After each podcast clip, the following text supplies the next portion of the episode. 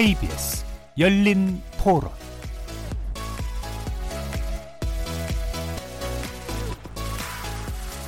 안녕하십니까. KBS 열린 토론 정준희입니다. 청문회 받는 자체도 진실해야 될 것이고 묻는 사람도 그 위치에서 이 사람이 충실히 할 수 있을는지 하는 어떤 그런 걸 검증해야 되는데 너무 인신공격적인 이야기도 사실 굉장히 난무되고 있어요. 그런 거는 지양이 돼야 되고 능력도 있어야 되지만 인품도 있어야 되니까 여태까지 청문회 하면서 그건들 검증했잖아요. 앞에 서서 일을 하시는 분들인데 그런 부분에도 좀 깨끗했으면 모범이 됐으면 그런 걸 바라는 거죠. 원래 목적하고 좀 다르게 자꾸 가는 것 같아요. 그 사람이 그 능력을 발휘할 수 있는 있는지에 대한 검증은 둘째 치고 주변의 어떤 그러한 것들을 너무 부각시키는 거 아닌가. 폭로전이 어디까지 갈지는 모르겠지만 진실이랑 거짓은 꼭 밝혀져야 된다고 생각하고요. 반대를 위한 반대는 좀 안 했으면 좋겠어요. 그래서 청문회를 열어서 만약에 정말 진실과 거짓이 밝혀졌을 때 달라질 수 있다면 꼭 필요한 것 같아요. 도덕적 기준점이 더 올라간 건 사실이고 그거를 잘못했다 보진 않아요. 서로 견제의 어떤 시스템이 돌아가고 있다라는 어떤 장점도 있는 거니까. 이런저런 폭로들이 나오고 있는데 앞으로 같은 경우에는 이제 도덕성 검증하고 전문성 검증을 이제 나눠 진행하는 것도 괜찮을 거라고 생각합니다.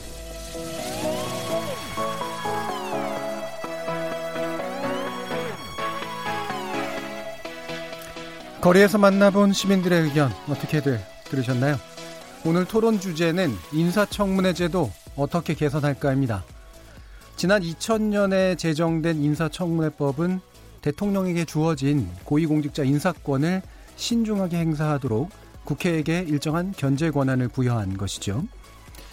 하지만 최근을 보면 이 필요한 정책 검증보다는 사실 입증도 좀 어려운 이른바 도덕적 검증에 집중되는 현상이 나타나고 있습니다. 또 이제 국회가 청문 보고서를 채택하지 않거나 뭐 반대 의견을 낸다고 해도 인사권자가 임명을 할 수 있는 이제 그런 조건이기도 하기 때문에 반대자들은 또 무슨 수단을 써서든 후보자에 대한 흠집 내기에 매몰되는 그런 문제점도 일부 존재하지요. 스무 살을, 스무 살을 맞은 인사청문회 제도 어떻게 개선해야 되는 걸까요? 20대 국회에 계류된 관련 법안만 50건이고요. 문희상 국회의장이 여야 5당, 5당 대표에게 청문회 제도 개선안을 적극적으로 검토해달라고 또 요구하기도 했습니다. 이 바꾸자는 공감대 자체는 좀 갖춰진 상태가 아닌가 싶은데 문제는 이제 정권이 바뀔 때마다 여야의 공수가 바뀌면서 또 입장도 달라지는 현상이 나타난다는 겁니다. 이런 난제를 넘어서 인사청문회 제도가 그 본래 취지에 맞게 빛을 발하게 할 방법, 개선의 방향 어떤 것일까요? 여야 의원 그리고 전문가들 모시고 토론해 보겠습니다. KBS 열린 토론은 여러분들과 함께 만듭니다.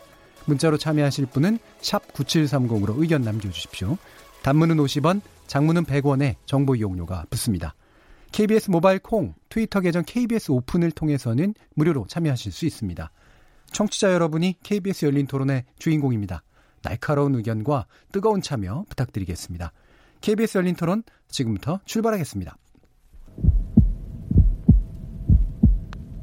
살아 있습니다. 토론이 살아 있습니다. 살아있는 토론, KBS 열린 토론. 토론은 라디오가 진짜입니다. 진짜 토론, KBS 열린 토론.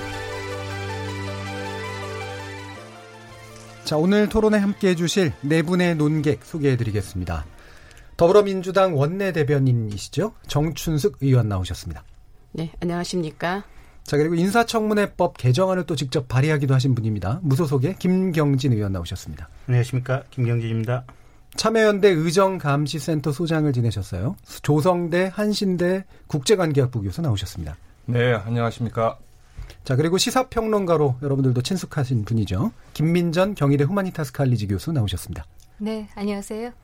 이 시간은 영상으로도 함께 할 수 있습니다. 유튜브에 들어가셔서 KBS 일라디오 또는 KBS 열린 토론을 검색하시면 지금 바로 저희들이 토론하는 모습 영상으로도 보실 수 있습니다. 구독 많이 눌러주시고요. 의견도 많이 달아주십시오.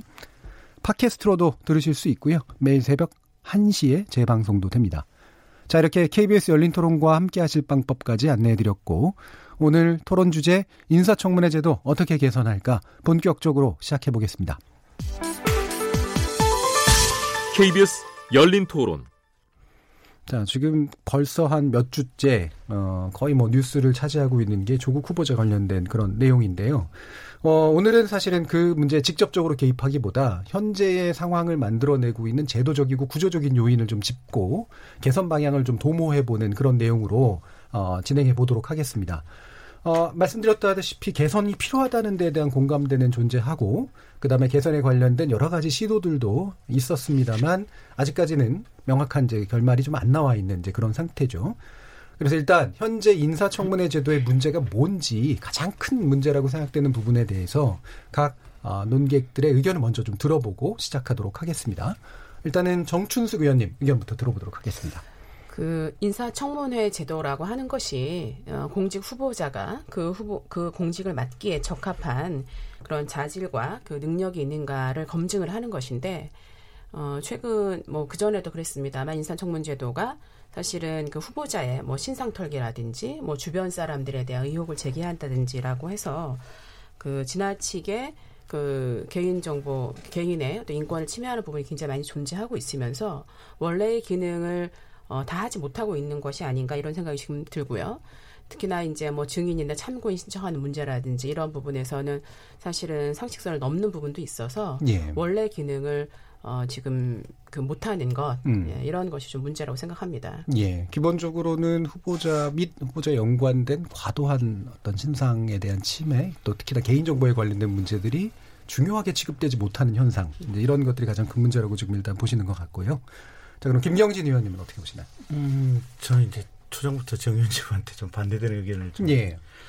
오히려 저는 장관쯤 되는 대부분 지금 인사청문 대상자가 장관 이상 정도 되는 공직자들 아니겠습니까?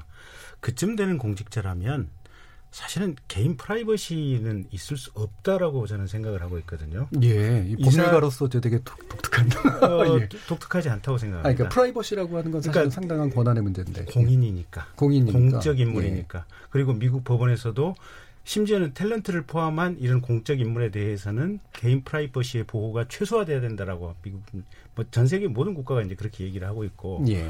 모든 프라이버시는 아닌 거죠. 그러니까 예. 예, 예. 그러니까 가령 지난번에 그 우리 논란이 됐던 박영선 장관 그 병원 진료 예, 예. 그 기록 문제, 문제. 예, 그 이제 프라이버시냐 아니냐 이제 이 논란이 나왔는데 음. 그때 자유한국당 의원님들 얘기 들어보면 그걸 보고자 했던 핵심은 뭐냐면 음. 혹시 박영선 장관께서 그 진료를 받는 동안에 특정 병원으로부터 무슨 특혜적 대우를 받지 않았느냐. 예. 이걸 보기 위해서 그 자료를 요구했었다는 거거든요, 보면. 예. 그러니까 저는 장관쯤 되려고 하는 사람들에 대해서는 정말로 모든 자료들이 다 공개되어야 된다. 음. 그리고 그 후보자들은 공개 요청을 받으면 다 공개를 해야 되고 오히려 지금 현재 이 공개 제도가 부족한 것이 가장 결정적인 문제다라고 이제 저는 그 진단을 하고 있고요. 예. 그보다 조금 더 앞서서 큰 틀에서 보면 국가의 인재를 임명하는 게 아니고 예. 해당 정권의 인재를 임명하려고 하다 보니까 매번 이런 신경질이 생긴다. 음. 그래서 정말 국가적인 인재를 임명한다고 하면 이런 문제가 조금 덜 생길 것이다. 저는 그렇게 보고 있습니다. 예. 두 가지 문제를 지적하셨네요. 어떤 면에서는 사실은 공인에게 있어서는 프라이버시는 최소한의 범위 안에서만 인정될 수 있다. 필요한 것들은 요구돼야 되는데 그게 안 되고 있다라는 측면에 약간은 좀 다른 그런 견해를 주셨고 어 기본적으로 지금 정권의 인사를 임명하는 형식이냐 국가에 필요한 인재를 임명하는 형식이냐 해서 후자가 돼야 되는데 그게 안 되고 있다라는 문제를 이야기하셨네요. 자 그럼 조성대 교수님은 어떻게 보시나요? 예, 저는 저희 김경진 의원님과 좀 결을 달리하는 말씀을 예, 드려야 될 것 같습니다. 이번엔 또 달라집니다. 예, 좋습니다. 어, 저는 그 현재의 그 사건 전개를 크게 세 가지 관점에서 바라보고 있는데요. 첫 번째는 대의제 민주주의 아래에서 기본적으로 그 정치적인 어떤 경쟁의 장은 대통령과 여당을 한 축으로 그리고 야당을 다른 축으로 전개될 수밖에 없고 예. 따라서 인사청문회는 이런 정파적 대결의 장이 될 수밖에 없다 본질적으로. 음. 라고 하는 것이 이제 첫 번째이고요. 그래서 그 어떤 제도를 좋은 제도로 갖다 놔도 이 정파적인 대결 구도를 벗어나기는 어렵다. 예. 본질적으로. 두 번째는 이 지금 현재 인사청문회는 장관에 대한 인사청문회는 대통령이 주도하는 행정부의 일개 강요를 임명하는 수순이란 말이에요. 예. 그럼 대통령이 자기가 좋아하는 사람 혹은 자기가 자기하고 정책적 가치가 일치하는 사람을 뽑아주는 것이 일차적인 인사청문회의 제대로 된 기능인데 국회가 여기서 견제해야 되는 가장 큰 그 부분은 최선의 어떤 인사보다는 예. 최악의 인사를 모면하는 접근이 되어야 된다는 겁니다. 특히 이제 그것이 이제 마지막 요즘에 이제 사건과 결부되어서 세 번째로 말씀을 드리면 어, 이 자본주의 사회에서 아무리 깨끗하게 자신을 관리했던 사람이라 할지라도 특히 엘리트층에 속해 있는 사람들은 어, 도덕적 군주가 될 수는 없거든요. 예. 그런데 우리는 지금 현재 인사청문회 과정에서 도덕광을 찾고 있어요. 음. 그래서 그 오히려 정반대로 그, 그 사람의 어떤 정책 능력이나 업무 능력을 파악하기보다 그 사람이 탈탈 털어서 얼마나 깨끗한 사람이 아니냐를 예. 찾고 있기 때문에 이런 게임은 조금 절제될 필요가 있다. 음. 그래서 인, 어, 기왕 이런 논쟁들이 벌어진 김에 그 제도 개혁을 그 인사청문회 법을 좀 개혁하는 그런 그 고민들이 필요하지 않나 음. 그런 생각입니다. 예, 김경진 의원과는 좀 약간 다른 결로 좀 말씀해 주셨네요. 네. 어차피 이제 대통령의 인사권은 정파적으로 작동하는 것이고 막는 것도 정파적으로 막는 것이다라고 네네. 이제 보시는 거고. 자, 근데 이제 제가 잠깐 확인 질문을 드리면 그러니까 최악의 사람들을 걸어 걸러내는데 이제 초점이 맞춰진다라는 게 그래서 연결이 되는 거잖아요. 국가가 네 최선으로 원하는 인재보다는. 근데 이제 그게 도덕성 검증이나 이런 게 도덕적으로 완벽한 인간을 만들려고 한다라고 하는 쪽에 이제 초점이 맞추면 이제 문제가 되는 건 이해하겠는데 최악이라고 하는 게 그럼 어떤 측면에서의 최악을 걸러내는 건가요? 이제 그건 이후에 좀 더 우리가 논의를 깊게 해봐야 되는 문제인데 어 과연 이제 대통령의 그 부하 장관으로서 음. 어떤 점이 과연 결격 사유가 되는가에 예. 대한 이제 리스트를 우리가 우리 사회가 사회적 합의 과정을 거쳐서 만들 필요가 있다라고 생각을 해요. 기준이 있다. 네. 네. 기준이 이제 현재 얘기되는 그런 도덕적 기준은 그러니까, 좀 과하다. 그런데 지금은 도덕적 기준이 너무 과하게 작동되고 있다라고 보는 것이죠. 예, 알겠습니다. 김민정 교수님. 네. 어, 제가 한때는 조성대 교수님과 상당히 비슷한 의견을 가지고 있는 줄 알았는데 한동안 음. 못 뵙는 동안에 우리가 굉장히 멀어졌다라고 하는 걸 느끼는데요. 예. 어, 사실 지금 말씀하신 어, 여당 대 야당의 다시 말하면 정부 여당 대 야당의 대결의 구도이다. 이 때문에 인사청문회도 대통령이 함께 일할 정파적인 사람들 가운데 최악의 사람을 걸러내야 된다 이렇게 말씀하셨는데요. 정부 여당 대 야당의 구도로 정부가 운영되는 체제는 의원 내각제입니다. 예. 대통령제는 그것을 의도하는 것이 아니라 국회 대 대통령의 견제와 균형을 의도하는 거예요. 예. 근데 아직 우리가 이 대통령제의 운영 방식이 아직도 잘 정착이 되지 않아서 여전히 정부와 여당 국회의원은 한패인 것처럼 착각들을 하는데 그렇지 않아야 한다라고 예. 얘기를 할 수 있고요. 어, 정부 여당 대 야당으로 운영되는 곳에서는 인사청문회가 없습니다. 예. 다시 말하면 의원 내각제를 하는 나라는 인사청문회가 없어요. 예. 어차피 내각을 자 의회를 장악한 정당이 내각이 되는 것이고 내각에서 수장들이 다 여러 정당에 있으면 여러 정당의 수장들이 모여서 내각을 구성하는 것이고 아니면 한 정당이 에, 의회의 다수당을 구했으면은 그 다수당의 지도부가 내각이 되는 것이고 이렇기 때문에 인사청문회라고 하는 것은 뭐 존재하지 않습니다. 예. 대통령제인 미국의 경우에는 사실 인사권을 국회와 대통령이 나눠 가져요. 예. 인사권이 대통령의 고유의 권한이 아닙니다. 이 때문에 적어도 대통령은 지명하고 의회는 거기에 대한 인준을 해야 되는데 의회가 그냥 인준할 수 없잖아요. 그러니까 청문회를 하는 거예요. 그래서 이 사람이 이 문제가 있나 없나를 보고 청문회를 하고 인준을 하는 겁니다. 그래서 대통령제에서는 기본적으로 인사청문회를 하는 대통령제에서는 정부 여당 대 야당의 구도이기 때문에 대통령하고 가까운 사람이 일해야 된다. 이런 논리는 아니다라고 하는 얘기를 첫 번째 드리겠고요. 예. 두 번째는 한국의 지금 앞에서 오프닝에서도 말씀하셨지만 인사청문회가 도입된 지 벌써 20년, 청년이라고 할 수 있을 텐데요. 오히려 성장해 가는 것이 아니라 오히려 퇴화해 간다. 라고 얘기 드릴 수 있을 겁니다. 예. 사실 인사청문회가 처음 도입되었을 때 낙마했던 어, 후보들의 결격 사유를 보면 지금 보면 아무것도 아닌 것들이 너무 많아요. 예. 그러니까 왜 이렇게 퇴화해 가느냐라고 한다면 국회가 근본적인 권한이 없기 때문이다. 음. 인준권이 없기 때문이다. 예. 국회가 인준권을 가진다라고 한다면 국회가 모든 종류의 인준권을 가져야 된다고 말씀하시는 겁니까? 저는 적어도 청문회 대상인 대상인 고위공직자에 네, 대해서 고위공직자에 예. 대해서 인준권을 가, 물론 미국은 그보다 훨씬 넓습니다. 예. 그럼에도 불구하고 우리는 아직 뭐 시작이니까 음. 적어도 인사청문회 대상에 대해서는 인준권을 가져야 된다고 생각하는데요. 국회가 인준권을 가진다라고 한다면 과연 대통령이 아무나 추출할 수 있을까? 예. 검증 안 하고 막 보낼 수 있을까?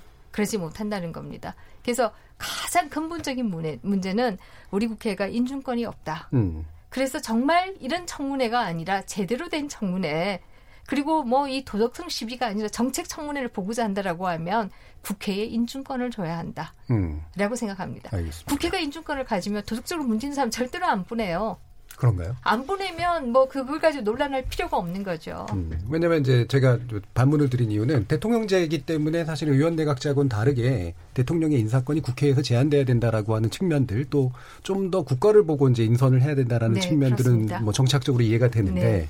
예를 들면 국회가 이제 대통령을 견제하는 방식이 정파적이지 않으리라는 생각은 하실 수 없지 않나요? 아, 물론 여당이 다수당이냐, 야당이 예. 다수당이냐, 이에 따라서 상황은 달라질 수 있는데요. 예. 야당이 다수당일 때 대통령은 어떻게 그것을 돌파할 수 있을까? 음. 하나는 여, 야, 다수 야당의 인재들도 대거 받아들입니다. 음. 그래서 우리가 오바마 같은 경우에 국방장관이 공화당 출신이잖아요. 클린턴 때도 그랬거든요. 왜 그렇게 하느냐? 그때는 어, 야당이 꼭 다수당이 아닐 때도 그렇게 했는데요. 어, 그 이유는 바로 전 국민의 내각을 꾸리겠다라고 하는 생각이 있기 때문이고 그래야 인준이 잘 되기 때문이다라고 음. 얘기 드릴 수가 있죠. 그럼 그걸 제가 이해하면은 비정파적이라기보다는 정치적인 어떤 구도랄까 국회 안에 있는 구도를 대통령이 고려하거나 반영해서 이제 인선한다 이런 정도로 이해가 되는데 네, 반영해서 하지만 예. 중요한 것은 적어도 도덕적인 문제가 있다라고 한다면 음. 누가 반대하고 나서도 났을 가능성이 있다는 겁니다. 이 예. 때문에 예. 인준권을 국회가 가진다라고 하면은 대통령이 아무래도 여러 가지 검증을 하고 난 이후에 문제가 없는 후보를 보내게 될 것이고 내가 주로 선거에 같이 뭐 뛰었기 때문에 가까운 사람이다 이렇게 해서 보낼 가능성은 줄어든다라고 하는 것이. 것이고요. 저는 그런 차원에서 문재인 정부에서 개헌안을 준비할 때도 이 부분을 핵심적으로 했으면 좋겠다라는 네. 생각을 가졌습니다만은 오히려 너무 잡다하게 백화점식으로 가면서 아무것도 되지 못한 경향이 있었는데요. 저는 앞으로 어느 정부이든 간에 개헌을 한다라고 하면 이 부분에 좀 집중했으면 좋겠다라는 음. 생각을 들고요. 두 번째는 어, 시민 우리 조성대 선생님 계신데요. 다음 대선에서는 꼭 이걸 좀 약속하는 후보들을 우리가 어, 선거에서 뭐 찍어주자 이런 걸 좀 했으면 좋겠는데 그거 하나는 인사청문회 결과는 받아들인다. 예. 대통령 마음대로 안 한다. 그것은 누가 되든 간에 그리고 누가 되든 간에 기자회견은 좀 한다. 대통령은 기본적으로 국민에게 설명할 의무가 있습니다. 근데 갈수록 기자회견 안 해요. 갈수록 국민에게 설명 안 합니다. 저는 그래서 다음 대선 때는 이 두 가지만은 좀 시민단체가 중심이 되어서 각 후보들한테 약속을 받아내야 된다고 생각합니다. 예, 뭐 그래야 기자, 한국 예. 정치가 뭐, 후퇴하는 것을 바꿀 예. 수 있다고 생각합니다. 기자회견 문제는 뭐 되게 중요한 것 같긴 한데 책임 정치를 얘기하시려고 하는 것 같은데 요 논의에서는 이제 청문회에 좀 집중해서 답을 좀 듣고 싶은데요. 방금 이제 그 반대 예. 의견을 얘기하셨으니까 그, 조성대 예. 교수님의 의견을 먼저 듣고 이제 이렇게 넘어가겠습니다. 예. 삼권 분립 을 강조하는 대통령제에서 뭐 특히 인사청문회를 둘러싼 그 정치 과정의 작동 메커니즘에 대한 이론적 견해는 저는 이제 그 김민정 교수님과 완전히 다른데요. 그러나 이론을 논하기 이전에 어 지구상에 완벽한 제도는 없다라고 보고 그렇다라면 제도 개혁은 현재의 문제를 그 진단하고 처박한, 처방하는 과정에서 이루어져야 한다라고 생각을 하거든요. 그래서 국회의 권한 강화는 저도 바, 그 바람직하다라고 생각하는데 그 특히 이제 대통령의 인사권에 대한 국회의 견제는 중요한 국회의 기능일 수 있다라는 점에서 그런데 국회가 그 모든 그 청문 대상에 대한 국회의 인준권을 우리가 주장하기에 앞서서 예. 미국에서 인사청문 과정과 한국에서 인사청문 과정인 과정을 좀 비교 분석할 필요가 있는 것 같아요. 예.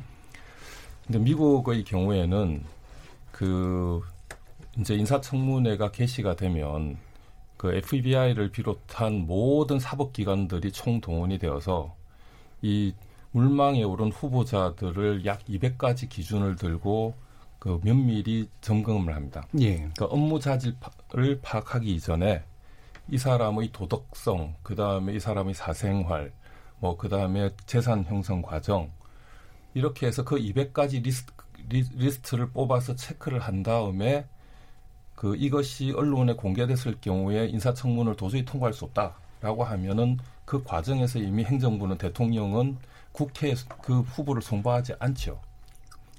그 따라서 우리도 그런 그 국회의 그 권한을 강화시키려면 일단 그런 제도부터 도입해야 한다. 예. 그리고 그 리스트에 대해서 그 여야 간의 합의가 필요하다. 왜냐하면 리스트를 해서 이 정도면 국회를 통과하겠지라고 대통령은 보냈는데 또 정파적인 이해관계로 대립 때문에 야당이나 뭐 그 외에 어떤 시민사회가 그 반대한다면 또한 이런 현재의 그 과정 과정을 그대로 그 재차 밟을 수밖에 없기 때문에 그때 리스트라고 하는 건 구체적으로 그러니까 지금 이제 미국에서 준용하고 예. 있는 그 검증, 검증 리스트를 예, 예. 이제 마, 말씀드리는 거고요. 두 번째는 그 이후에 조금 이따 말씀을 재차 드리겠습니다만 그 2000년 이후부터 2017년까지 그 인사청문회에서 낙마된 대상을 그 사례를 가지고 낙마한 이유에 대한 연구가 있습니다. 예.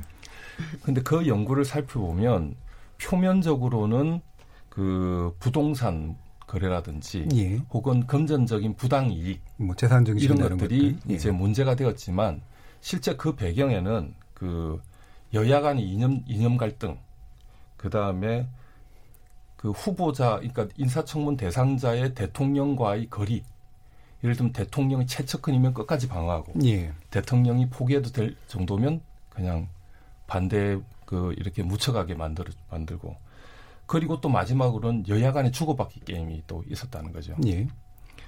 그래서 오히려 도덕적인 어떤 그 이유보다는 훨씬 더 정치적인 이유로 낙마가 결정이 되어 왔다라고 하는 점이 지금 현재 그 학계의 보고서로 연구 보고서로 나와 있습니다. 예. 따라서 결국은 정치적인 판단이 이제 정무적인 고려 사항이 이 인사청문회 과정을 그 주도하게 되고 그리고 정치적인 판단이 가장 손쉬운 선택이 전술의 선택이 도덕성을 공격하는 것이에요. 예. 그렇기 때문에 결국 그러한 게임이 반복되면 반복될수록 이 인사청문회 과정은 정파적인 정쟁의 장이 될 수밖에 없다라고 음. 하는 거고 그래서 제가 생각하는 대안은 이 도덕적인 검증은 비공개로 가주는 게 어떻겠느냐라고 예. 하는 겁니다. 그 근데 그 검증 지금 두 가지 말씀이 네. 하나는 이제 만약에 국회에 인준 권한을 주려면 네. 미국처럼 이제 뭔가 이렇게 비공개로 제대로 된 조사를 사전에 거치는 것이 도입이 필요하다는 걸 전제로 네. 한다는 말씀이고 네. 근데 이제 두 번째 예로 드신 거는 지금까지 이제 그게 없는 상태에서 진행됐던 네. 도덕성 검증을 말씀하신 네. 거잖아요. 네. 그러면 도, 그 도덕성 검증이 사실은 표면적으로는 도덕성이지만 내용적으로 보면 정파적이더라. 그래서 결국은 정파적으로 된다. 이렇게 이제 말씀하신 네. 건데 이제 그 김민정 교수님의 의견은 만약에 권한을 주면 그리고 만약에 그 어떤 전제까지 해결이 되면 도덕성의 문제로 걸고 걸 때 그게 어, 국회가 정파적으로 거는 게 아니라 제대로 된 검증을 하지 않겠냐라는 의견이신 것 같거든요. 그 부분은 음. 어떻게 보시나요? 그러니까 그 리스트에 대한 여야 간의 합의, 음. 다양한 정당과 시민단 시민사회 간의 합의가 일단 전제가 된다면 그 리스트가 몇 개가 되는지 간에 음. 어, 그 리스트를 먼저 이제 행정부에서 check up을 하고요. 그리고 이 정도면 어떻게 했느냐라고 국회에 송부했을 때 음. 그것을 여야 간의 비공개로 상임위원회 혹은 여야 간의 정쟁이 여전히 염려가 된다면 시민사회나 학계가 그 자문을 할 수 있도록 참여를 해서 그래서 그 리스트를 공개, 그러니까 비공개, 비록 비공개지만 그 내부에서 세밀히 검, 검토를 하고 그리고 만약에 거기서 이제 도저히 안 되겠다. 이 사람은 합의가 안 된다라고 하면 행정부로 다시 돌려보내면 되는 것이고요. 예. 그리고 합의가 된다라면은 그 사람을 대상으로 해서 공개적으로 그 정책 능력이나 업무 능력을 평가할 수 있는 인사청문회를 공개적으로 개최를 하자는 것이죠. 예, 알겠습니다. 정투수 의원님 일단 의견 듣고 네, 넘어가겠습니다. 예. 그뭐 장관 이상의 고위 공직자를 예. 하더라도 어, 개인적인 지켜야 할 그런 개인 뭐 프라이버시가 저는 있다고 봅니다. 예. 그리고 그것이 장관이나 뭐 이런 고위 공직자가 된다고 해서 없어지는 게 아니기 때문에 바로 그런 이유로 인해서 이런 청문제도의 변화가 반드시 필요하다고 생각을 하고요. 예.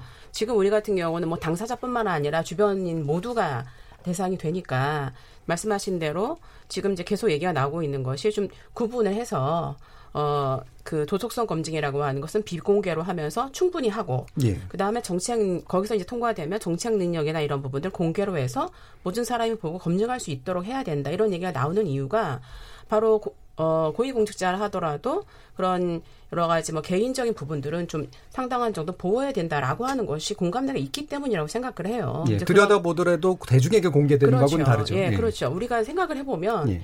그 모든 사람들이 다 국민들이 보고 있는 상황에서 자신의 모든 것이 까발려지는 예. 정말 탈탈 털리는 것과 어, 필요한 부분들이 보고 판단할 수 있는 것은 굉장히 다른 수준이라고 봅니다. 예. 그런 것이 꼭 어, 필요하고요. 지금 나오는 것처럼 인사청문제도가 그동안에 계속 이런 문제가 되었기 때문에 굉장히 많은 지금 법안이 나와 있고 예. 그것이 어떻게 실제로 될 거냐라고 하는 것이 지금 남은 문제인 것 같습니다. 그래서 그동안에 이제 뭐 예를 들면 자료 제출의 문제 음. 이런 것도 사실은 자료 제출을 거부한다 하더라도 현재는 할 수 있는 게 없거든요. 그러다 그렇죠. 보니까 예. 더 의혹 제기를 더 중심으로 하게 되고 그래서 저는 이것이 여야 예, 뭐 단순히 이게 뭐 여, 여야 언제든지 바뀔 수 있는 것이기 때문에 거기에 머무르는 것이 아니라 앞으로 어, 우리 사회가 좀 더 그 인사청문 제도라고 하는 것에 맞게끔 예. 제도로 바꿔야 하는 것이지 이것이 뭐 개인들이 가질 수 있는 기본적인 권한을 다 침해하면서 할 수 있는 것은 아니라고 생각합니다. 그래서 이 예. 부분이 예. 어, 인사청문 제도의 변화 정말 아주 시급하게 해야 되는 필요성이라고 생각을 합니다. 예. 예. 그럼 이제 그 김경진 의원께 이 부분 받아서 아마 이제 말씀 예. 나눠야 될 것 같은데, 그러니까 공직자에게 그 필요한 어떤 그 프라이버시나 이런 문제들을 고려해서 자료가 제출되도록 하고 검증자가 검증을 하되 근데 그것이 이제 대중들에게 직접 공개되는 것에 대해서는 제도적으로 좀 차단을 하는 이런 방식에 대해서는 어떻게 보시나요? 그렇게 되면 좋죠. 예. 그렇게 되면 좋은데 음.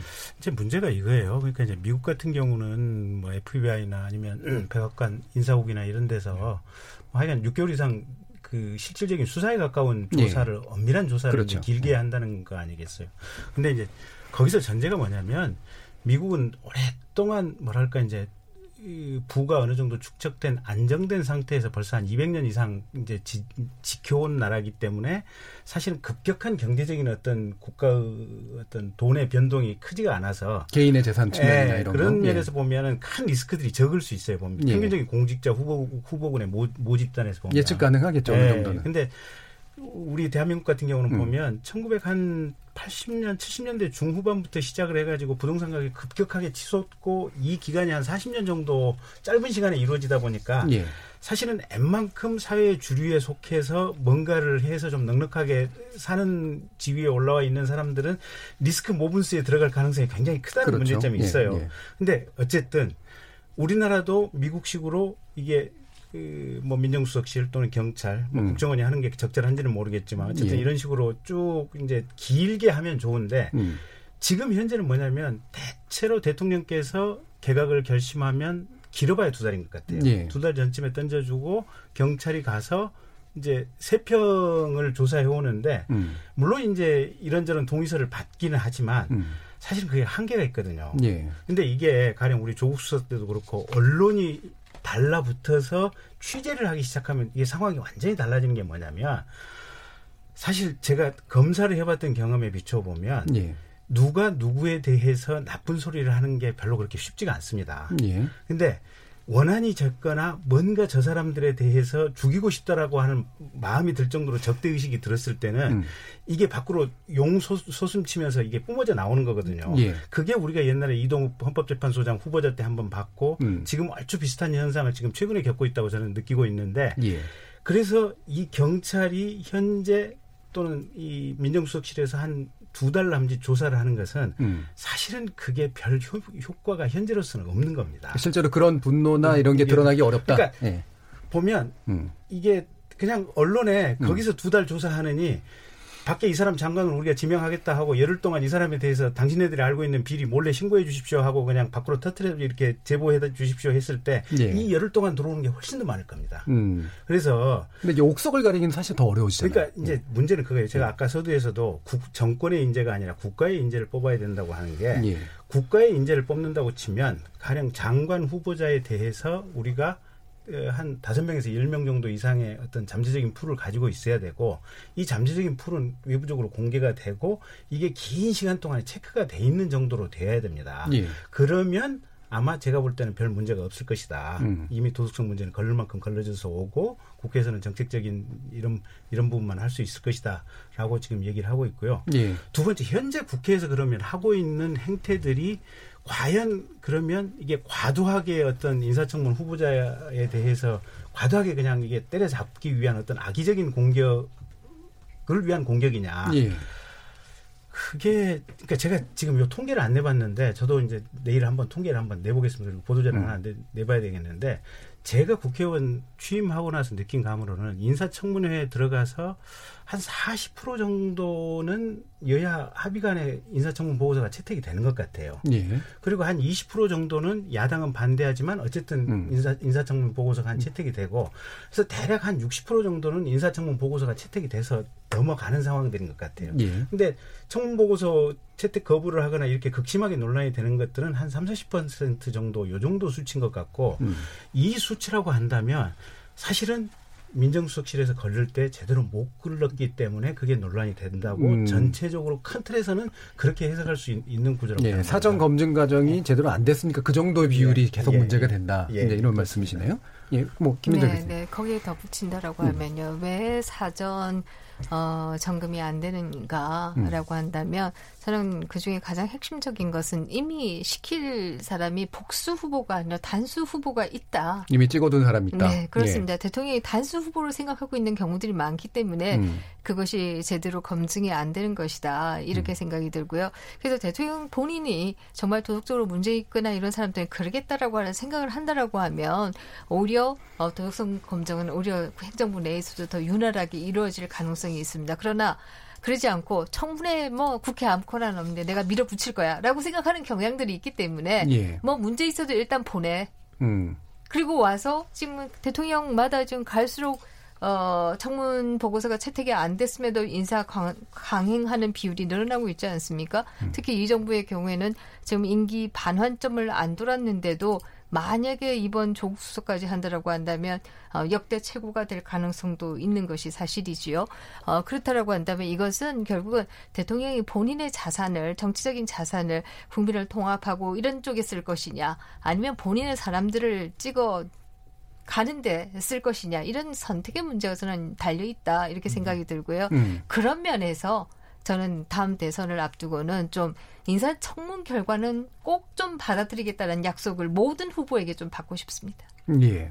그럼 인사청문 결과를 대통령이 받아들이겠다라고 하는 건 사실은 실질적으로는 인사에 대한 제한, 그렇죠? 국회에 의한 제한에 대한 것들을 제도적으로도 승인해 줘야 되고 문화적으로도 이제 승인해야지 가능한 건데 그러면 이제 지금 이제 막 한참 얘기가 나오는 것 중에 지금 한국당이 이제 어 주변의 인, 주변 인물들을 이제 부르는 게 처음에 90명을 부르자. 그러다가 25명으로 줄이면서 이제 거의 뭐 가, 일가가 다 포함되는 이런 정도 형, 선상까지 왔는데 이 부분이 현재 제도 안에서도 어느 정도 정당성이 있느냐. 아무리 그러니까 제도가 제한적이니까 생기는 일이라고 하더라도 이 부분에 대해서는 일단 어떻게 생각하세요? 네, 뭐 저는 그 부분이 상당히 예외적이다 이렇게 생각합니다. 네. 그동안에 일가 친척들을 다 부른 뭐 청문회라고 하는 것은 존재하지 않았고요. 네.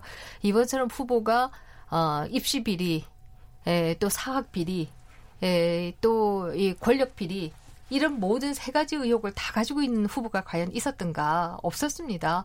그렇기 때문에 그런 것이지 그것이 뭐 이번에 와서 야당이 아주 과도하게 많은 사람들을 부른다 이것은 저는 아니라고 보이고요. 어, 오히려 어, 아주 예외적으로 왜 그렇게 되었는지는 알 수 없습니다만은 이번에 후보가 어, 여러 가지 의혹을 많이 받는 것 때문에 결국 이런 결과가 초래되었다라고 생각합니다. 그럼 예외성이 인정되면 된다는 건 후보자에 대한 의혹의 여건에 따라서 제도는 걸 허용할 그렇습니다. 수 있다 이렇게 그렇습니다. 보시는 거네요. 예. 아, 저는 저는 전혀 그거는 어, 안 된다고 생각을 하는데 예. 예를 들면 지금 뭐 80의 노모를 부르고 음.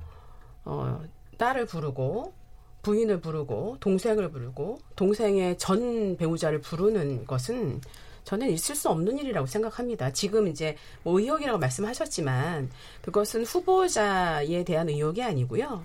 후보자 주변에 있는 사람들 그런 의혹을 받고 있는 것이고 그것에 대해서는 의혹을 제기하는 사람들이 증거를 가지고 자료를 가지고 청문회에서 얼마든지 얘기할 수 있는 겁니다. 그리고 자족에 대한 부분은 이제 후보자도 충분히 알게 됐기 때문에 충보자, 후보자가 얼마든지 대답을 할 수 있지요. 그런데 청문회 자리에 이 가족을 부른다고 한번 우리가 상상을 해보시죠.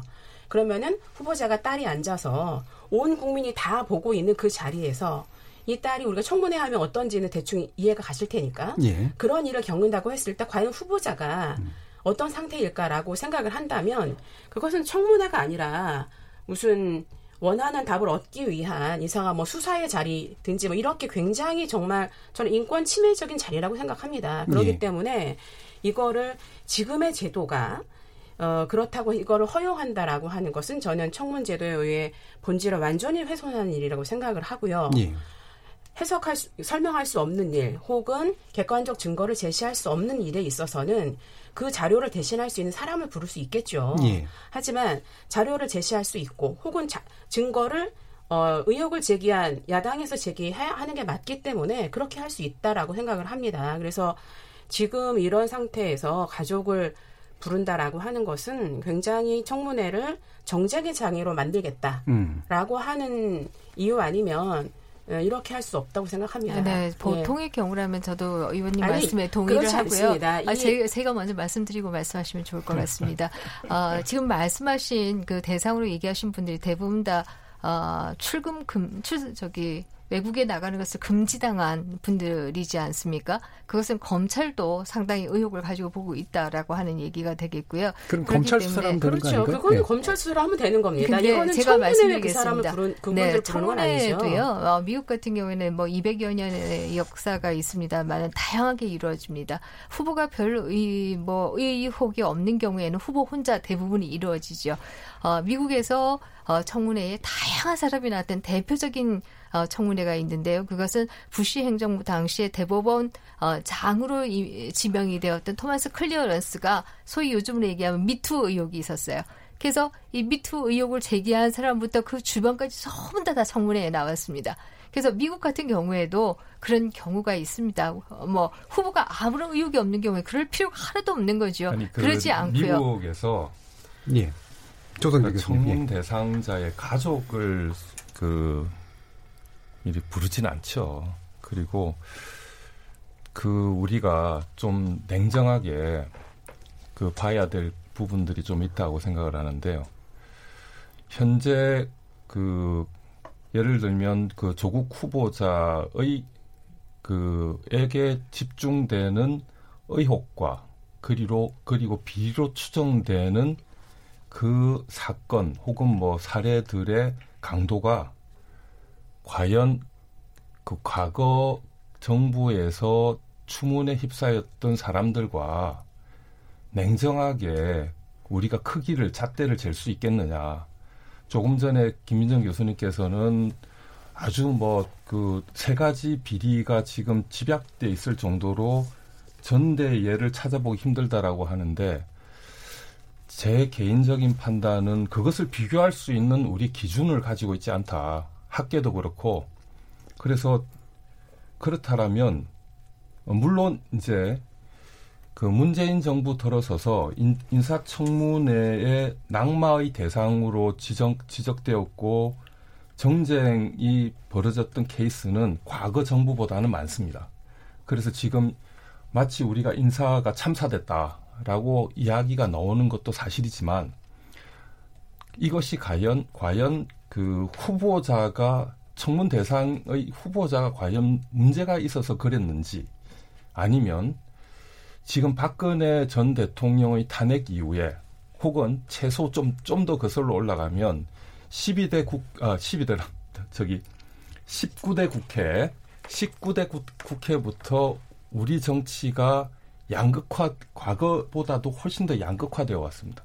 양극화되었고 특히 박근혜 전 대통령의 탄핵 이후에는 다시 재기해야 되는 보수들의 어떤 발, 그 발부둥이라고 표현을 해야 될까요?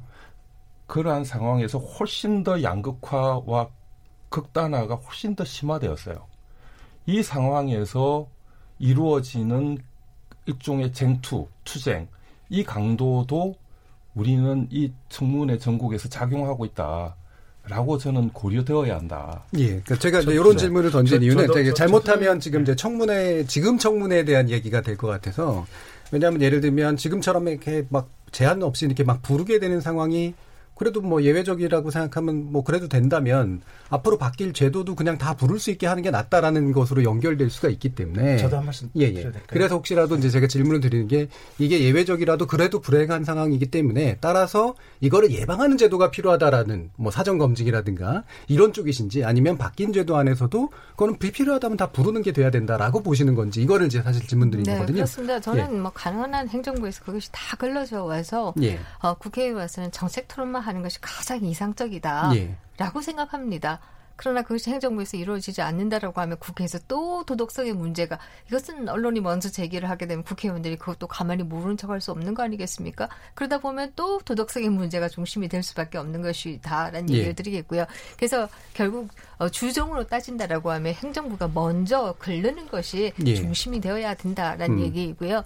많이 부르는 게 좋냐 나쁘냐 이거는 한마디로 얘기하기는 어려워요. 예. 문제가 없는 사람을 뭐 많이 불러가지고 얘기할 필요도 없는 거 아니겠습니까? 우리 그렇게 하면 국회가 욕 들어먹는 것이지요. 네, 김경진 의원님. 그러니까 실제 있어서도 가령 저희 지금 저 같은 경우 이번에 과기부 장관하고 방통위원장하고 이제 두 분 인사청문회 하거든요. 예.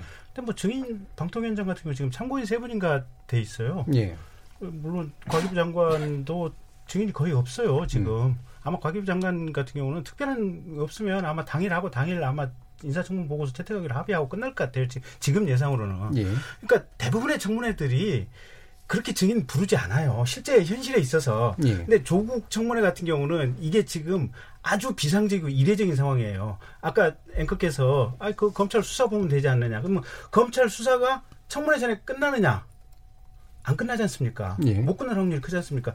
청문회 전에 결, 검찰 수사로서 결론이 명확하게 나온다. 그러면 검찰이 수사 능력도 좋고 조사 능력도 훨씬 좋기 때문에 검찰에서 조사한 것 가지고 대체로 그걸 가지고 우리가 국회의원이 맞나 틀리냐 판단만 해가지고 우리가 가부간의 채택 여부를 결정을 하면 돼요. 예. 근데 이건 실제의 경우에는 지금 요 사건 같은 경우는 검찰 수사가 한참 뒤로 갈 거 아니겠습니까? 실제 있어서. 예. 그러면 국회의원들이 가부간에 여기에 대해서 의견을 내려면 누군가는 불러서 물어봐야 될 필요성이 있기 때문에 검찰 수사 전에라도 증인의 필요성은 분명히 있는 거고요. 예. 그러면 왜 가족이냐? 아, 누군들 야당 의원이라 그래서 무슨 정신 이상한 사람들입니까? 가족들 안 불, 가급적이면 안 불렀으면 좋겠고, 인권 친화적인 청문회 했으면 좋겠고, 가급적이면 공인의 프라이버시는 적다고 그러지만 그래도 그 적은 프라이버시나 막 공인에 대해서도 지켜줬으면 하는 게 야당 의원들 똑같은 생각들이에요. 예. 근데 이, 이 건 같은 경우 가족을 부르는 이유는 뭐냐면 그 웅동 학원 그이 학교 있지 않습니까? 이 학교 건물 신축하는 과정에서 자기 아버님과 동생이 실질적으로 운영하던 회사의 그 건물 신축 공사 이 계약을 체결했고 그게 또 하드급이 됐고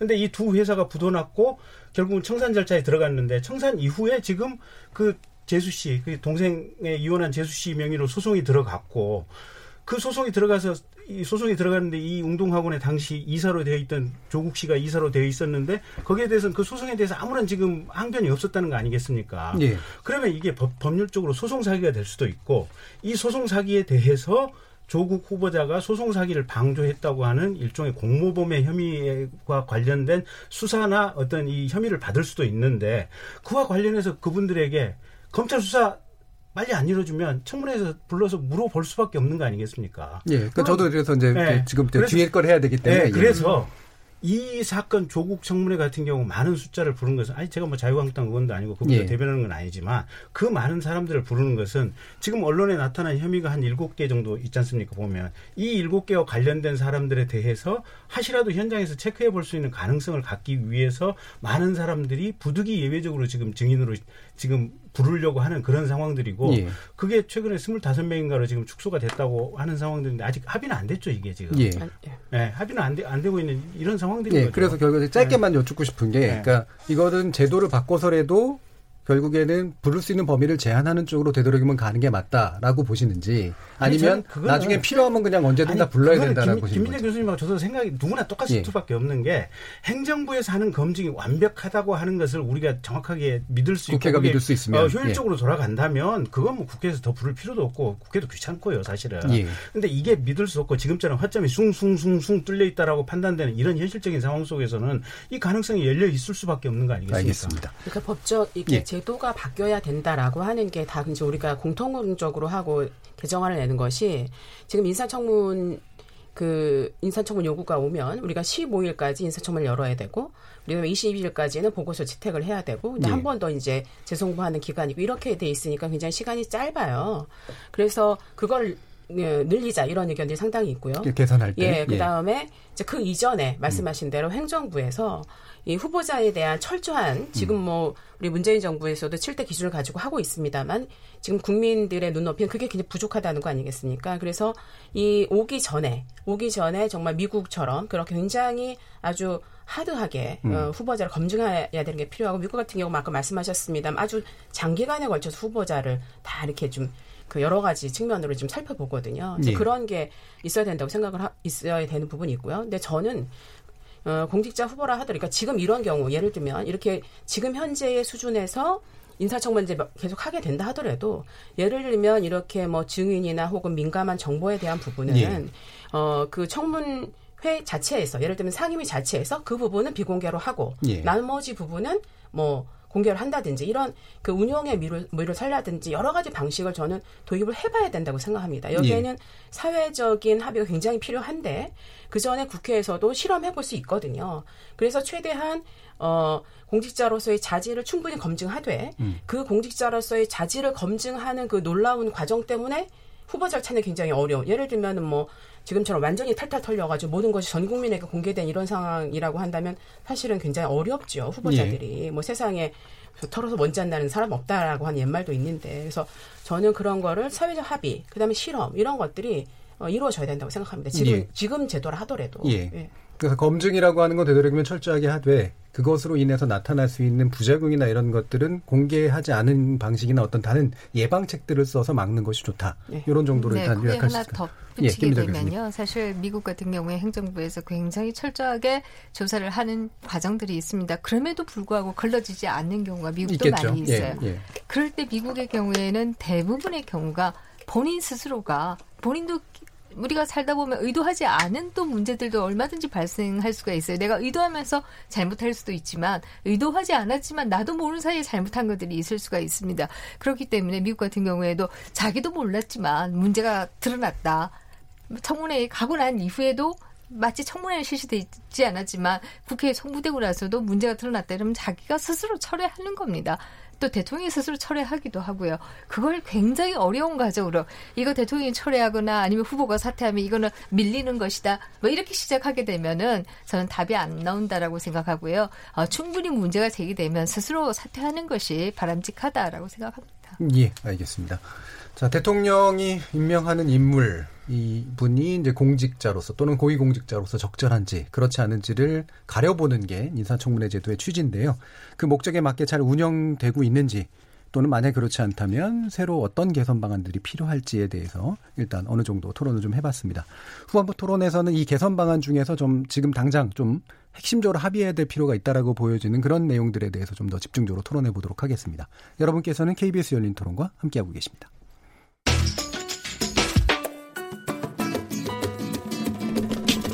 묻는다, 듣는다, 통한다. KBS 열린 토론. 듣고 계신 청취자 여러분, 감사드립니다. 들으면서 답답한 부분은 없으신가요? 궁금한 점은요? 그렇다면 함께 토론에 참여하시죠. 유료 문자 9730을 이용하시면 됩니다. 단문은 50원, 장문은 100원의 정보 이용료가 있습니다. 스마트폰 어플리케이션 KBS 모바일 콩을 통해서도 무료로 참여하실 수 있습니다. KBS 열린 토론은 언제나 열려 있습니다. 듣고 계신 KBS 열린 토론은 매일 밤 1시에 재방송됩니다. 예, 그럼 토론이 진행되는 동안 청취자들이 보내주신 의견 몇 개 들어보고 가겠습니다. 정희진 문자 캐스터. 네, 안녕하십니까. 문자캐스터 정의진입니다. 인사청문회 어떻게 개선할까에 대해 청취자 여러분이 보내주신 문자 소개해드리겠습니다. 먼저 4387님. 청문회 날짜 못 받고 청문 보고서 통과도 의무화해야 합니다. 유튜브로 이실비아님. 도덕성 먼저 검증하고 통과된 분만 전문성을 공개 검증합시다. 6089님. 가정에 무엇을 내놔도 떳떳한 사람이 장관을 해야 국민적 정서에 합당하다고 봅니다. 황희정승을 본받아야 합니다. 콩으로 김태용님, 5명 이상의 인재 후보풀과 체크리스트, 좋은 아이디어입니다. 2384님, 인사청문회에서 후보에게 도덕성 관련된 문제 질의할 때는 질의하는 사람도 문제가 없음을 선수한 이후에 청문회를 진행했으면 합니다. 0852님, 능력만 있으면 도덕적인 문제는 상관없다는 건가요? 고위공직자로 갈수록 도덕적인 검증이 더욱 심화되어야 합니다. 자신을 떳떳하지 못한데 어떻게 국민들을 위해서 일을 한답니까? 콩 아이디 K7410으로 시작하는 분. 범죄와 도덕을 헷갈리시면 안 됩니다 해주셨고요. 0042님, 이런 식의 인사청문회라면 과연 누가 깨끗할까요? 청문회 하기도 전에 아니면 말고식의 의혹을 제기하는 국회의원들 먼저 인사청문회 해보고 논의해보는 건 어떤지요? 9992님, 저는 개인적으로 국회의원이 아닌 어느 정파에도 속하지 않은 다른 특정한 집단이 청문위원을 했으면 합니다. 유튜브로 나대로님, 김민전 교수님 의견은 좋은데요. 지금 우리나라 국회에 믿음이 안 가기 때문에 국회 인준권을 주는 건 반대합니다. 2711님, 현재 인사청문회는 청문회가 아니고 국회의원님들이 신상털기로 차기 총선 대비 자기 피하라는 도구로 사용하는 것처럼 보입니다. 콩 아이디 K7414로 시작하는 분. 문제는 국회의원이 국익보다는 개인의 정당의 이익을 위해 움직이는 것입니다. 일부 자질 부족한 국회의원 소환 제도가 필요합니다. 유튜브로 이응이응이응님.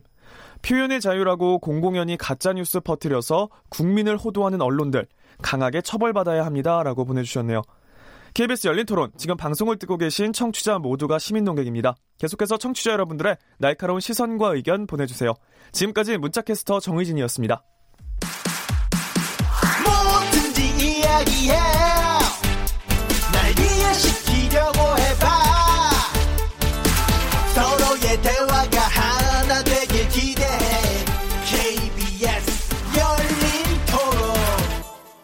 자, KBS 열린 토론 인사청문회 제도 어떻게 개선할까라는 주제로 정춘숙 더불어민주당 의원, 김경진 무소속 의원, 조성대 한신대 교수, 김민전 경희대 교수 이렇게 네 분과 함께하고 있습니다. 이 시간 영상으로도 함께 하실 수 있는데요. 유튜브에 들어가셔서 KBS 일라디오 또는 KBS 열린 토론을 검색하시면 지금 바로 저희들이 토론하는 모습 영상으로 보실 수 있습니다. 자, 그럼 시간이 많지, 많이 남진 않았습니다만 후반부 토론 좀 이어가려고 하는데요. 어, 지금 제가 이제 김경진 의원 지난번에 모셨을 때만 해도 소속이 있으셨는데 이제 없으셨잖아요. 네. 국회에서 어려움도 많으실 것 같고 네. 네. 또 총선 대비도 하셔야 되고 그러는데 지금 청취자 의견들 받아보니까 이 네. 제도 개선이 필요한데 네. 참 만만치 않게 나오는 게 이제 국회에 대한 이제 불신, 국민적 불신 이런 게참 네. 느껴져요. 그래서 아마 국회의원으로서도 억울하신 부분도 있고 뭔가 하신 말씀도 있을 것 같은데 뭔가 현재 제도 그리고 바뀔 제도 안에서 음. 그 법안도 내놓으셨으니까 어떤 게 참 제일 어렵더라 이런 거는 있다면 어떤 측면인가요? 그러니까 저는 이 인사 문제에 대해서는 제일 중요한 게 그 과거에 김대중 정부 시절 때 예. 아마 인사처가 별도로 있었을 거예요. 인사혁신처가 예. 인사처가. 예. 그래서 예. 거기서 이 쉽게 말해서 장관, 차관, 음. 차관보 정도 할 수 있는 국가적 인재에 대해서는 예. 인재 풀을 상시적으로 가지고 있어야 돼요. 음. 그래서 한 50명, 100명 이상 쭉 가지고 있고 가령 뭐 요번에 이제 뭐 산업통상부 장관도 어떤 때는 보면 에너지 문제가 중점일 수도 있고 또 지금처럼 일본과 그 통상 전쟁이 또 문제가 될 수도 있고 그러면 각 분야라고 하지만 그 분야에서도 또 세분화된 분야들이 개 있을 거 아닙니까? 이렇게 예. 해서 어, 최소한 50명, 100명 이상의 인재풀을 음. 가지고 있어야 되고 음. 그 인재풀에 대해서는 상시 검증이 완비된 상태로 예. 어느 정도 있어야 되고 음. 그다음에 또 한 가지는 이분들로 하여금 국가적인 중요 대사가 있을 때 당신네들 의견을 한번 써서 한번 제출을 해봐라. 음. 인터넷에 한번 등록을 해봐라. 예. 그래가지고 이 문제가 어차피 시간이 지나고 나면 해법이 어느 것이 맞았다라는 게 한 3년에서 5년 정도 지나면 밝혀질 거 아니겠습니까? 그런 걸 가지고 평소에 의견 같은 걸 좀 이렇게 수렴을 할 수 있는 이런 체계적인 시스템이 있으면 예. 지금처럼 대통령이 수첩이나 마음속에 또는 어디 가다가 보고 저분이 아 이 분야에 있어서 최고의 능력자다라고 지명을 하는 것보다는 음. 인사 자체가 좀 체계화된 시스템으로 가는 것이 음. 아마 뭐랄까 매번 대선 때만 되면 교수님들도 그렇고 전직 관료들도 그렇고 뭐 변호사들도 그렇고 모든 사람들이 어느 대선 캠페인과 줄, 줄을 대고 있는 거거든요. 예. 그 줄을 대고 있는 이유는 뭐냐면 잘 되면 장관. 요새는 뭐 차, 차라리 차관이나 청와대 비, 저 비서관이 낫다 그래도 인사청문회 안 할 수 있으니까 장관, 청와대 비서관 아니면 예. 산하기관의 기관장이라도 할 수 있는 이 가능성을 보고 이게 자, 자신의 전 인격을 걸고 이제 한뭐 40대 중반부터 이게, 이게 대선 캠프에 줄을 대고 배팅을 하는 거거든요. 예. 이런 흐름 자체가 국가적으로 차단이 되면서 제대로 된 인재들이 걸러져서 이런 사람들이 체계적으로 쓰일 수 있는 아마 이런 기반이 되지 않을까. 음. 그게 제일 필요하다라고 보고 있고요. 예. 그다음에 이제 현재의 현상적인 어떤 인사청문 제도와 관련해 가지고는 음. 사실은 인사청문 후보자들이 너무 자료를 안 내요. 음. 그러니까 정 의원님도 지금 이제 여당이시니까 음. 이제 하지만 또 어느 순간에 과거에 이제 야당하실 때는 아니 뭐 동의하는데 네. 자료 자료 내야죠. 자료 내는데 안 내요. 예. 최대한 끄는 경우도 최대한 많다. 버티고 예. 그 다음에 어느 순간에 내냐면 그다 보통 인사청문회 10시에 시작을 하지 않습니까? 10시에 시작을 하면 이제 각 당 간에 이제 신경전을 하면서 의사진행만을 1시간 소비를 하거든요. 그리고 그리고 나서 이제 이 계속 이제 자료 내라고 요구를 하면 오후 한 4시쯤이나 가지고 옵니다. 예. 그러면 실제로 이 자료를 가지고 국회의원이나 의원 의원실 보좌관들이 이 자료의 의미는 뭐고 여기서 통해서 추출할 수 있는 어떤 문제의 가능성을 분석할 수 있는 시간 자체를 기회를 안 줘버리는 겁니다. 예. 그래서 이 자료 제출을 안 했을 때는 실질적으로 인사청문 보고서가 채택되지 않을 수 있는 실제적인 어떤 문화의 페널티 음. 이런 것들을 후보자들한테 강하게 줘야 된다. 예. 근데 지금은 사실은 여당이 되면 음. 자료 제출 안 하는 거에 대해서 뭐라고는 하시지만 음. 이 뭐라고 하는 강도가 지극히 얕은 예. 이제 이런 상황들이어서 예. 여기에 대한 실제적인 페널티를 주는 방향으로 음. 일단 좀 제도 개선이 좀 필요하다 저는 그렇게 보고 있습니다. 두 가지 부분이 좀 보충을 좀 예. 드리고 싶은 건데 예. 예. 그 자료 제출이 되게 중요한데요. 예. 저는 이제 청문제도가 지금 이제 우리가 공개와 비공개로 좀 나누어서 개인과 뭐 그런 도덕성 검증 이런 거는 이제 비공개로 하고 정책은 공개로 하자 이런 것처럼 자료도 예. 예를 들면 비공개 할 자료 음. 이런 것들을 좀 정하고 공개할 수 이렇게 좀 나누면 어떤가 예, 지금 예. 그런 안도 있지 않습니까? 예를 음. 들면 음.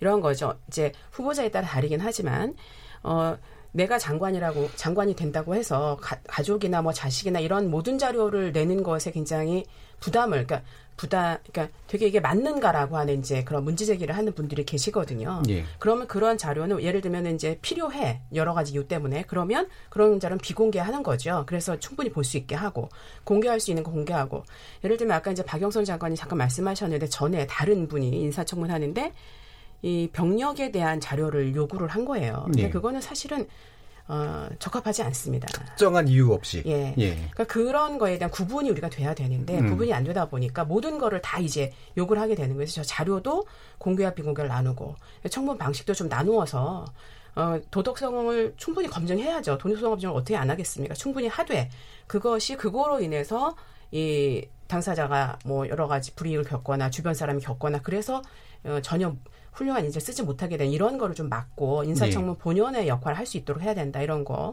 자료 제출 전도 분명히 해야 된다고 또 한 가지는 이 후보자들이 지금 여러 차례 이제 얘기되는 것이 예를 들면은 뭐그 그, 그 증언을 뭐 거짓으로 한다든지 이럴 때도 그거에 대한 대응이 없다든지 이런 예. 부분들 예. 이런 것들도 뭐 고쳐야 될 부분이라고 생각합니다. 저도 저는 지금 이제 여당이지만 우리가 뭐 여야는 언제든지 바뀔 수 있는 음. 부분이기 때문에 아까 여러 차례 말씀하셨습니다만 이 청문 제도라고 하는 것이 전, 정말 그 제대로 역할할 수 있기 위해서는 여러 가지 제도 의 변화 이런 거 굉장히 공감합니다. 근데 그거에 기준이 되는 것이 정말 제대로 이 청문 제도가 역할할 수 있도록 음. 그러면서 또이 여기에 그 대상이 되는 사람들은 또 그 사람대로 어떤 그 여러 가지 뭐 안전장치나 예, 예, 지켜줄 수 있도록 이런 음. 것이 고려돼야 된다는 거죠. 예, 알겠습니다. 그 조성대 교수님은 이 부분은 찬성하실지 모르겠어요. 아까 보니까 국가 인재풀 얘기를 이제 굉장히 적극적으로 제안하셨는데 예. 그게 반대하실 수도 있을 것 같은데 아니요, 어떠세요? 네. 뭐 그런 그 기관을 두는 것에 대해서 저는 뭐 반대할 이유는 전혀 없다고 않다. 봅니다. 예. 그런데 우선 우리가 주목해야 되는 건 음.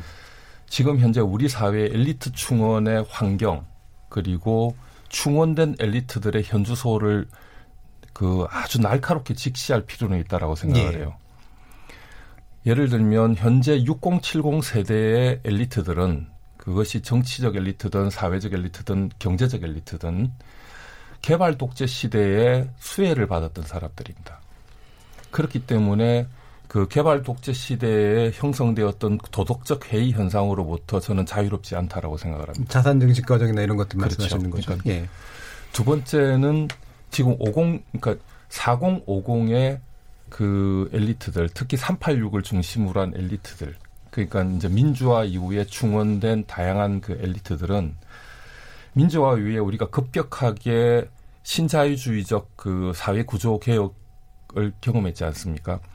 그 와중에 생겨났던 사회 경제적인 양극화 그리고 그 사회 경제적인 양극화를 통해서 부와 계급을 대물림할 수 있는 소위 말하는 스카이 캐슬이라고 하는 예. 그러한 그 그수로부터 저는 그 저를 포함해서 그 이런 4050 세대들, 그러니까 386 세대들이 자유롭지 않다라고 생각을 합니다. 그러니까 이른바 평준화 세대인데 사실은 자식들은 비평준으로 키우게 되는. 그렇죠. 예, 그런, 그리고 예. 조국 후보자 또한 사실 저는 조국 후보자가 비난을 받아야 되는 건 이제 사회 정의를 외치면서 본인은 부와 계급이 대물림되는 스카이캐슬을 그대로 이용했다는 거죠. 예. 예. 그래서 충분히 비난받을 소지가 있다. 그러나 우리가 우리 스스로를 돌아봤을 때 과연 우리 개개인들은 그것으로부터 자유롭다라고 소위 말하는 엘리트라고 이야기할 수 있는 정치인, 교수, 법조인 모든 우리 사회 엘리트들이 그것으로부터 자유롭다라고 과연 이야기할 수 있을까? 그래서 저는 이러한 현실에 대한 진단으로부터 향후에 그 정치 엘리트의 충원 과정에 접근, 그러니까 제도 개혁에 접근하는 것이 맞다라고 생각을 합니다. 음, 그러니까 충원을 하고 인정한... 풀은 만들 수 있으나 그렇죠. 그들에 대한 판단 기준들은 사, 그렇죠. 사회적 우리가 맥락. 솔직하게 우리 예. 수준을 인정하자는 거죠. 그리고 그것을 반성한 토대 위에서 음. 과연 과연 그 우리가 저는 또 두 번째는 그 장관이나 헌법기관은 저는 헌법기관의 수장이 되는 부, 분들에 대해서는 인사청문을 상당히 까다롭게 해야 된다라고 생각합니다. 예. 그런데 부처 장관에 대해서는 음. 저는 대통령의 인사권을 일정하게 존중해 줄 필요가 있다라고 생각을 해요. 음. 그러니까 대법원장이나 뭐 이런 그렇죠. 측면들은 훨씬 네, 더 감사원장이라든지 예. 이런 부분들은 정말 아주 냉정하고 음. 날카롭게 봐야 된다라고 생각을 하고요. 오죽했으면 그 이번 그 인사청문회 파동이 났을 때 과연 그 사람 그 인사청문 대상이 되는 그 문재인 정부 들어서서 그 사람들의 준하는 그런 기준으로 국회의원 300명을 탈탈 털어보면 과연 그 국회의원 청문회를 통과할 수 있는 국, 통과할 수 있는 우리나라 국회의원이 몇 명이 될까라고 하는 그 지적들이 SNS 상에서 많았습니다.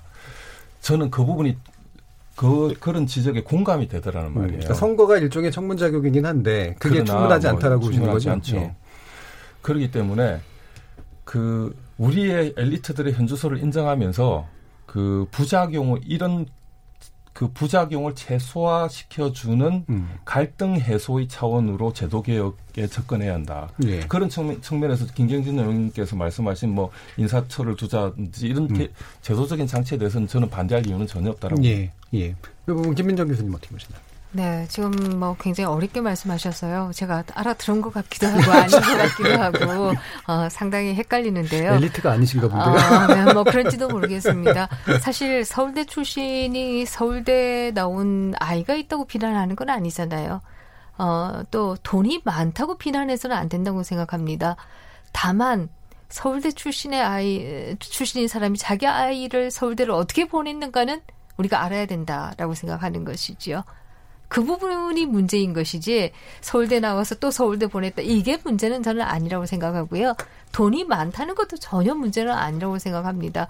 다만 그 돈이 많아지는 과정에서 세금은 제대로 냈는지 이런 것들은 우리가 알아야 되는 것이 아닌가 하는 생각이어서 지금 하시는 말씀이 무슨 얘기인지 제가 조금 헷갈리는데요. 뭐 예를 들면 위장 전입 문제나 이런 게 한때는 관행처럼 돼 있었던 시절이 있었는데 그 위장 전입한 분들을 도덕성이 없다고 봐야 되느냐 말아야 되느냐 뭐 이런 거겠죠. 음, 그러나 또 네. 위장 전입 안 하고 산 사람들도 굉장히 물론, 많은 그런데, 게 사실이죠. 네. 어, 그렇기 때문에 위장 전입한 것도 다 일괄적으로 뭐 우리는 다 그렇게 살았어라고 얘기해야 되는가? 그게 이제 합의의 대상이라고 네, 말씀하시는 뭐그 부분도 네. 잘 모르겠고요. 그러나 어쨌든 그런 기준들이 사실 많이 현실화된 것은 사실이죠. 문제잖아요. 음. 이 때문에 에, 김대중 정부나 어뭐그 어, 이명박 정부나 박근혜 정부나 이게 갈수록 기준들이 낮아지고 있는 것은 사실이거든요. 음. 이중국적 같은 경우에도 요즘은 거의 뭐 장관 어, 자제분이 이중 국적이어도 어, 미국 국적 버리겠다 뭐 이런 말만 하면 이제 허용이 되는 분위기로 가고 있지 않습니까? 이런 것들 옛날에는 뭐 전혀 생각할 수 없는 거였거든요. 어, 안대희 총리가 안 된 이유도 어 14억인가요? 그 어, 그 뭐, 네, 수임료가 이제 1년 동안 아, 그 정도 받았다라고 하는 것인데 이건 어떻게 보면 그 당시에 에, 검사 아, 판사 하신 분들이 봤던 어떤 관행인지도 몰라요. 그렇지만 그때는 안 된다라고 얘기했거든요. 예. 근데 지금에서 우리가 얘기하는 것은 그렇게 남들이 관행으로 하는 걸 했다고 문제를 삼는 게 아니라 적극적으로 뭔가 부정 행위를 한 것 같다라고 하는 부분에 대해서 문제를 삼는 거기 때문에 그 사회적 합의라고 하는 게 사실은 많이 이루어지고 점점 기준이 낮아지고 있다. 어, 첫 번째는 이렇게 얘기 드릴 수가 있고요. 장상 총리나 이런 분들도 뭐 굉장히 지금은 아무것도 아니에요. 예전 네, 네 장상 총리 설이 그러면 네. 사회적 합의라는 이름하에 기준이 점점 낮아지고 있는 거예요. 어, 두 번째는 개발 독재 시대 때는 뭐 다 이렇게 좀 비정상적으로 다들 어, 도덕이 제대로 안 서지 않았느냐. 저는 우리 세대도 그렇다라고 하는 것에 에, 오히려 더 놀란 편이다. 음. 아, 라고 얘기 드릴 수가 있고요. 그래서 어, 과거에 개발 독재 시대였기 때문에 뭐 했다라고 얘기하는 것도 이제는 성립하지 않는 게 아닌가 하는 생각이 사실 듭니다. 네, 뭐 여기까지 제가 네. 구체적으로 예를 네, 들어가면서 말씀을 마무리 발언을 하셔, 네. 하셔야 되기 때문에 아마 하실 말씀 많을 것 같은데 아, 저 인사청문회 어쨌든 열리겠죠. 예, 이 부분에서 어떤 것들이 미래지향적으로 이제 필요할지 현재 문제를 풀어야 될지에 대해서 한 20초, 30초 사이 정도의 의견을 드려야 될 것 같습니다. 먼저 정춘수 의원님. 네, 이제 인사청문회 가 이제 뭐 열릴 건데 어 저는 그 동안의 그 의혹 제기 중심으로 어 굉장히 사회적인 혼란을 주었던 것에서 좀 정돈이 돼야 된다고 생각을 합니다. 그래서 인사청문회를 통해서 정말 후보자가 어 그 공직자로서의 자격이 있는가, 그래서 자질과 정책 능력을 봐야 되고요. 또 그런 과정에서 어, 충분히 마, 발언할 수 있는 기회. 예를 들면 보시면 아시겠지만 시, 시간이 어, 시간이 너무 없어서도 그런데 그거는 음. 질문하고 답변을 안, 듣, 안 듣고 그냥 막 이제 몰아붙인 다음에 마치고 이렇게 되니까 후보자가 말을 할 수가 없어요. 그래서 충분히 인사청문회니까 듣고 듣고 그래서 진정으로 후보자의 능력과 자질을 검증할 수 있는 그런 자리가 돼야 된다고 생각합니다. 그렇지 않으면 사실은 의미가 없거든요. 예. 예. 네분 다 드려야 되는데 시간이 없어서요. 의원님 두 분께만 드려야 될 것 같습니다. 네. 들어가실 분들. 의원 예, 특권이군요. 예, 예, 김경진 의원님. 어, 통상은 제가 지난번에 지금 현 감사원장 인사청문회 위원으로 그때 한번 들어갔었는데 아무런 문제가 안 됐던 것으로 기억하고 있거든요. 그러니까 음. 실제로도 이 개발 독재 시대를 거쳐온 분들 중에서도 아무리 들어도 안 나오는 분들도 의외로 있다. 많다. 음. 그게 제 경험에 비추면 한 40%는 되는 것 같아요. 음. 그래서 좀 더 좀 잘 선택을 해주시라는 얘기고 조국 후보자 같은 경우는 너무나 너무나 이례적인 후보인 것 같아요. 음. 그래서 검찰이 지금 압수수색을 한 것은 저도 이제 전직이 검사 출신이다 보니까 이제 언론 보도만 가지고도 이제 감이 이제 속칭 같은 감이라는 게 있는데 이분은 대통령께서 빨리 지명 철회하시고 아마 국민들에게 사과하는 것이 그나마 좀 빠른 수습이 아닐까 저는 그렇게 보고 있습니다. 예, 알겠습니다. KBS 열린 토론 오늘은 인사청문회제도 어떻게 개선할까라는 주제로 함께했습니다. 정춘숙 더불어민주당 의원, 김경진 무소속 의원, 조성대 한신대 교수, 김민정 경희대 교수 이렇게 네 분과 함께했습니다. 오늘 감사드립니다. 고맙습니다. 고맙습니다. 고맙습니다. 저는 내일 저녁 7시 20분에 다시 찾아뵙겠습니다. 지금까지 KBS 열린 토론 정준이었습니다.